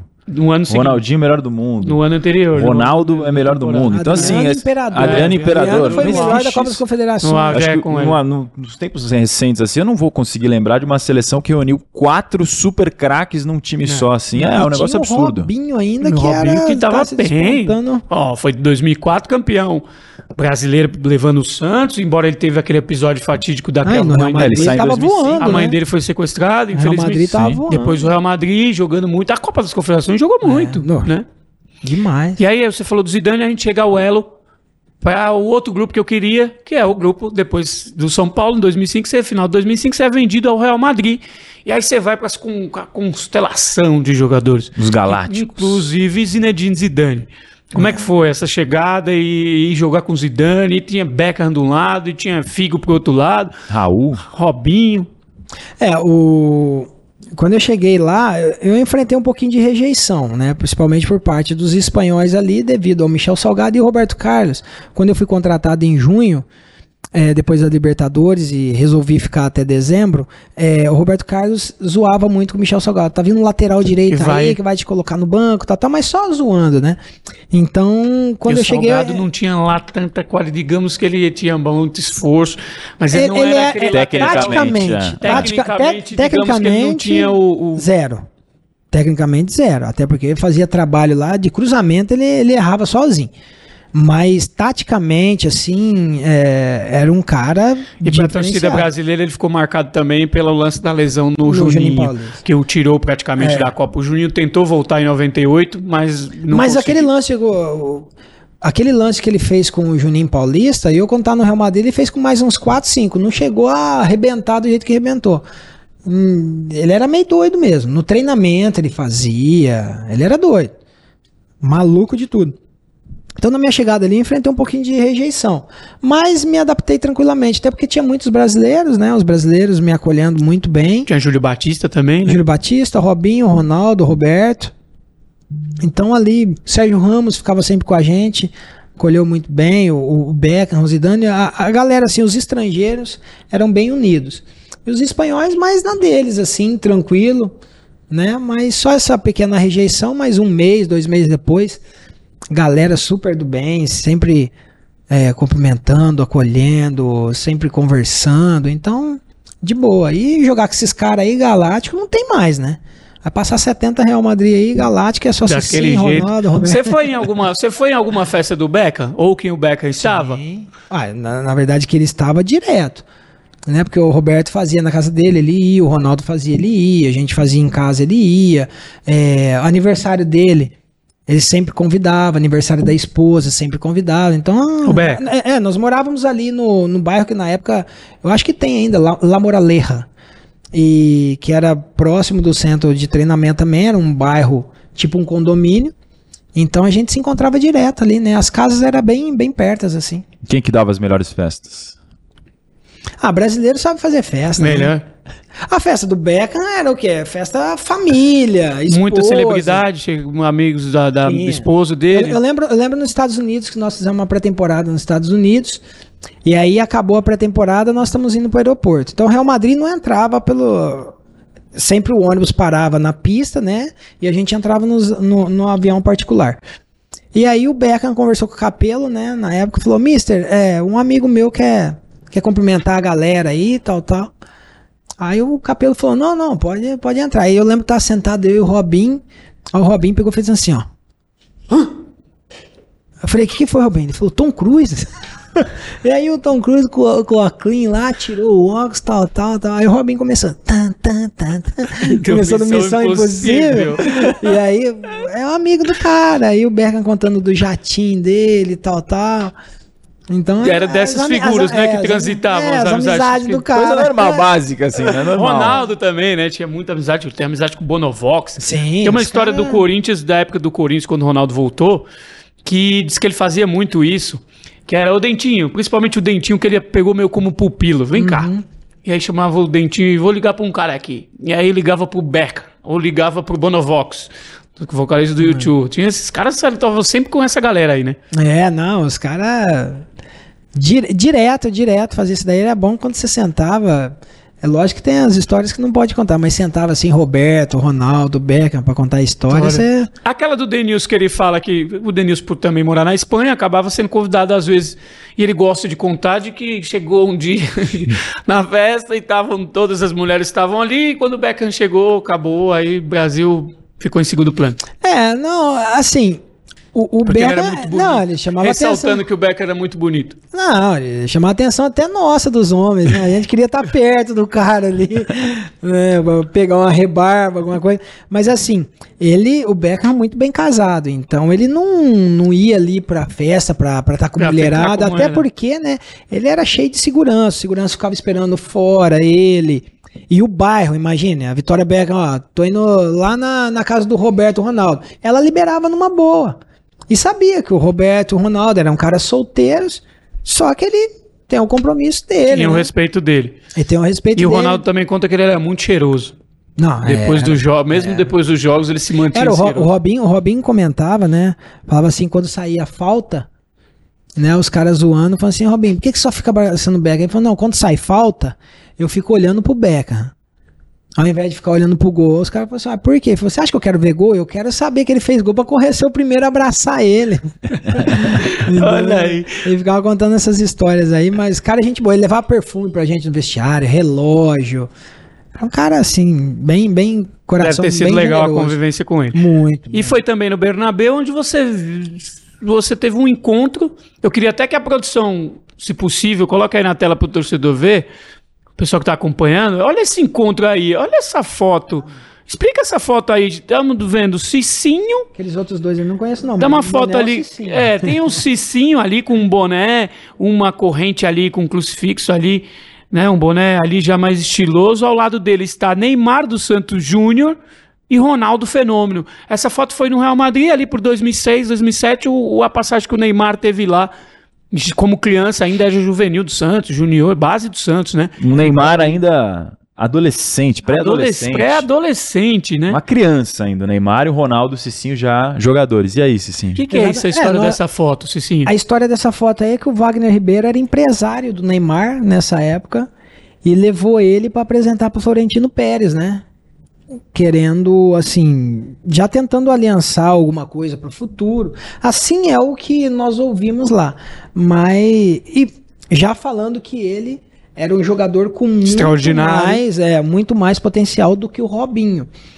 Assim o Wagner Ribeiro falava e tinha toda a razão, né? O- não que o Robinho, o Robinho é um espetáculo, mas o Neymar realmente é, é diferenciado. E aí ele pediu para tirar essa foto com a gente aí e nós tiramos essa foto. Então, é, eu creio que ele deveria ter jogado no Real Madrid, né? O Neymar tem toda a característica de Real Madrid e teria vontade de um dia ver ele vestir a camisa do Real Madrid. Quem jogou mais desses três aí? Ah, não, nós estamos falando do fenômeno. Eu joguei com esse cara aí, você tá louco. A linha, o, o raciocínio dele é. O Neymar, lógico, espetacular. Nós estamos falando de dois ETs ali, né? É. Digamos assim. Mas o Ronaldo Fenômeno. E o outro ali, não, não- só para carregar as Não, bolas? Não, não, eu fui encarregado nos, nos piores momentos da carreira do Ronaldo, como ele falou, né? No Real Madrid, eu dar o passo para ele fazer gol. Na seleção brasileira, eu dar o passo para ele fazer gol. Então, fui encarregado de ser um coadjuvante aí que que tinha o carinho da O galera. Ronaldo foi o maior com quem você jogou? Sem sombra de dúvida. Sem sombra de dúvida? É. Maior que o Zidane? Marcos Zidane. Eu, jogador igual ele, assim, eu nunca. Que a gente via esse cara fazer. é, a rapidez dele, sabe? No pensado, você fazer um dois. Os gols, não, dispensa comentário. Quem que foi o marcador mais difícil que, que você enfrentou e que te marcou também, os dois Foi, lados? foi o Gravesen? Não, não. Não, o, Gra o Gravson, na verdade, ele era o cara mais fácil de você driblar ele, que ele só vinha ser, que ele queria ser igual o Gattuso, mas um Gattuso bem piorado, O tadinho. Gravesen, volante dinamarquês que É. jogou com o Cicinho no Real Madrid. Ele Maluco. precisou salvar o Robinho uma vez numa entrada. Eu não, Júlio De- Batista. Júlio ele Batista. batia em mim no, no Robinho. O Robinho inventou de dar um soco na cara. Na, na verdade, não foi dar um soco, né? O Gravson Aquela reação, veio, né? Aí ele fez assim, pegou, ele ficou cego. Aí o Júlio Batista entrou, mas o Graves falou que ia matar o Robinho. Que o Gravesen era forte, né? Não, ele era louco. Volantão. Era louco. Então, careca. Pra você ter noção, ele chegou no centro de treinamento depois de um jogo. é, tava a galera que jogou lá, tudo na, na jacuzzi lá, que era uma piscina gigantesca. E o Luxemburgo de terno lá, ele chegou por trás do Luxemburgo, espalmou o Luxemburgo e jogou dentro da piscina. Nossa. O Gravesen jogou o Lucha na Dentro piscina. da piscina. Depois não E sabe aí quem não depois eu joga. peguei o Capelo. O Capelo também teve uma, um treinamento que o Capelo pedia pra fazer o rondo, né? Que é o bobinho ali. Sim. Fica todo mundo em volta do grande círculo e entra no meio três, né? E aí ele pediu pra ir o Gravesen, o Robinho e eu. Aí o Gravesen olhou pra ele e falou: Joe, eu não vou. Aí o Capelo falou assim: não, você vai sim. Não, não, Joe, não. Tem muito mais jogador jovem do que eu, eu não vou. Aí o Capelo foi na cara dele e começou a apontar o dele, ele lá, lá, lá, lá, não te escute, lá, lá, lá, lá. Desse jeito andando. Aí o Capelo falou, não, então vamos pro treino, gente. Vamos pro treino, aí todo mundo foi Bom. correr em volta do campo e depois eu soltei. Aquela torta de climão gostosa. Corajoso me parecia que Não, o era doido. era, né? Maluco, eu nunca vi um cara maluco igual aquele. Que loucura. Mas tem o. Olha, o, o jogador mais difícil que eu marquei, ou pelo menos que eu tentei marcar, foi o Henry. Né? O Henry, absurdo. Absurdo mesmo jogar contra ele. Era muito, muito difícil. E automaticamente também ele tentava, ele tentava me marcar, né? Então foi bem complicado. E um, assim, um, um jogador que Que te deu trabalho. que me deu trabalho assim para eu marcar foi exatamente o Henry, mas um cara que eu sempre senti dificuldade, assim, sentia dificuldade é, em driblar ele, assim, é, na questão de, de jogos, era o, o César, que jogou no São Caetano. São Caetano Lá jogou atrás na que ele jogou no Corinthians também. Na É, Lazio. jogou no na. Lazio. Cara, Os embates na- foram na época de ele, Lazio. Ele voava, ele voava ali na Lazio. Ele voava ali na Lazio. E era um jogador assim, com muita qualidade, sabe? Muito. E fazia essa leitura dos brasileiros aí, muito difícil. Ele foi um, um atrás esquerdo que surgiu naquele grande São, São Caetano, Caetano. finalista da Copa João Avelange. Uma qualidade de lateral que difícil encontrar hoje, porque. E mora até lá, mora lá até hoje, né? Tem restaurante lá. Muito driblador, né? Driblava muito, né? É. Chegava com muita força no Muito ataque. bom. Realmente uma ótima lembrança. Grande jogador. Estamos chegando aqui ao 90 mais 3, ó. Quando é já os acréscimos Aí, ó. já do nosso, do nosso jogo, do nosso embate aqui. Um prazerzaço dividir tanta história. Um importante testemunho teu também sobre todas as complexidades de ser atleta e, as, e os riscos da profissão, né? A responsabilidade que há e, e a necessidade de preparo eh, mental, psicológico para esse a juventude que está vindo aí, né? E, e que sabe o quanto é difícil, ou deveria saber, é importante que saibam o quanto é difícil e os riscos que envolvem essa profissão tão linda. Parabéns pela tua trajetória, que é muito Valeu, vitoriosa, de obrigado. ter sido campeão também, aqui puxando um pouquinho para nós, campeão da Libertadores. Ah, é. Nós temos três, né? Isso é bom. bom fazer parte. Não, mas foi bacana, bacana bater um papo com vocês. Parabéns aí, né, pelo, pelo programa. É sempre bom estar contando um pouquinho da história, né? Que- e eu fico mais feliz se alguém é, pegar o mínimo que seja, né, e aplicar, né? No, no trabalho, aplicar na vida, porque tem muitas armadilhas. E nós, jogadores, né, somos formadores de opinião. Então tem tanto menino que se espelha é, no Neymar, que se espelha no Messi. Então é bacana passar uma imagem positiva, né? Uma imagem família. Eu gosto quando eu vejo as postagens do Messi, do Cristiano Ronaldo com a família. Isso, isso que é bacana, né? Então, se a gente tiver, tiver a oportunidade de ajudar, né, com algo que a gente fala assim, eu fico bem feliz. Sem dúvida nenhuma, muita gente aprendeu aqui hoje ouvindo histórias do Cicinho, vai poder usar para aplicar na carreira e na vida, como ele já falou, e que tem de história boa. O homem é impressionante. Ah, né? tem gente Tava lembrando de Rogério Senna, tempo. que se pudesse ficar, ia ter muita coisa ainda para falar. Para não esquecer, agradecer também a Juca Pacheco. que Grande foi nariz. Grande Juca, né? Que foi quem também proporcionou esse bate-papo aqui com o Cicinho. E você lá- me livrou de muitas lá no São Paulo. né? Ex-assessor de Graças a imprensa de São Paulo, agora Trabalhava tá um pouquinho lá, né? com o Cicinho. O que, que você fez ontem à noite? Assim? Falei, não, não, passa pra frente. Era quem gerenciava ali a crise. Era a época que os Gerenciava assessores a crise. trabalhavam. Olha, isso aí vai dar um os assessores problema. Isso aí vai dar um problema. Mas é isso, Nada. agradeço muito, Razan. Muito obrigado também pela parceria. Eu que agradeço. Tamo junto. Sempre muito bom dividir contigo. E Cicinho, pra gente fechar aqui, torcedor de São Paulo, óbvio que tá acompanhando. Né? Aproveito já para agradecer a audiência de todos aí que nos acompanharam nessa um pouco mais de uma hora e meia de resenha.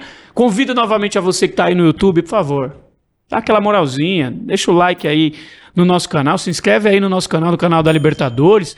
Afinal, é a competição mais importante de clubes na América ou no mundo, Cicinho?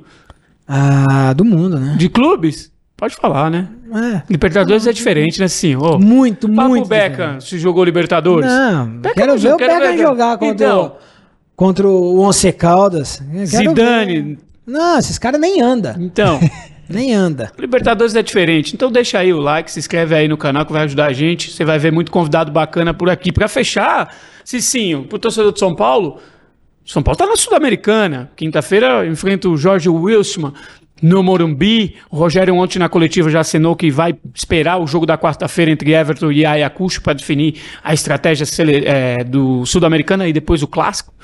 Como é que você está vendo o Sul-Americana? São Paulo tem chance de ser campeão? Bicampeão da Sul-Americana? Afinal, em 2012 já conquistou esse título. Bom, é é uma grande oportunidade que São Paulo tem, né? E o Rogério Ceni, como eu falei, ele tá mesclando muito bem o time, ele tá é, usando os jogadores que ele vê que está melhor no momento. O São Paulo tá montando esse elenco para várias competições, né? Você pega aí, daqui a pouco tem Copa do Brasil, enfim. O São Paulo tá, tá muito bem. Eu tô bem confiante. Não é um time brilhante mas é um time extremamente competitivo e, e- e se tratando de Sul-Americana precisa de competitividade. O São Paulo tem toda aí, né, é, essa possibilidade de, de conquistar esse título. Mas vamos ficar na torcida e continuar acreditando e o torcedor São Paulino sempre junto. É isso. Então, com a palavra de um campeão da Libertadores e do mundo, a gente encerra essa mais, mais uma edição do 90 mais 3. Tem toda uma semana de Libertadores aí especial para você. É uma semana muito importante, semana decisiva. A gente também vai ter na quarta-feira, além da programação desse podcast aqui, tem também o A Glória é Delas na quarta-feira, sempre aqui com Bianca Molina, Yara Fantoni, Dai Natali. As meninas combinando, comentando tudo da rodada também, projetando muita coisa. Então você fica ligado aqui na nossa programação, que é mais uma semana daquelas de glória eterna. Sexta-feira tem show também. Sexta-feira também tem show. Vou estar aqui com você, né, Razan? É isso. Vamos estar nessa Estaremos. junto. Estaremos juntos. Então, até uma próxima, rapaziada. Sejam felizes.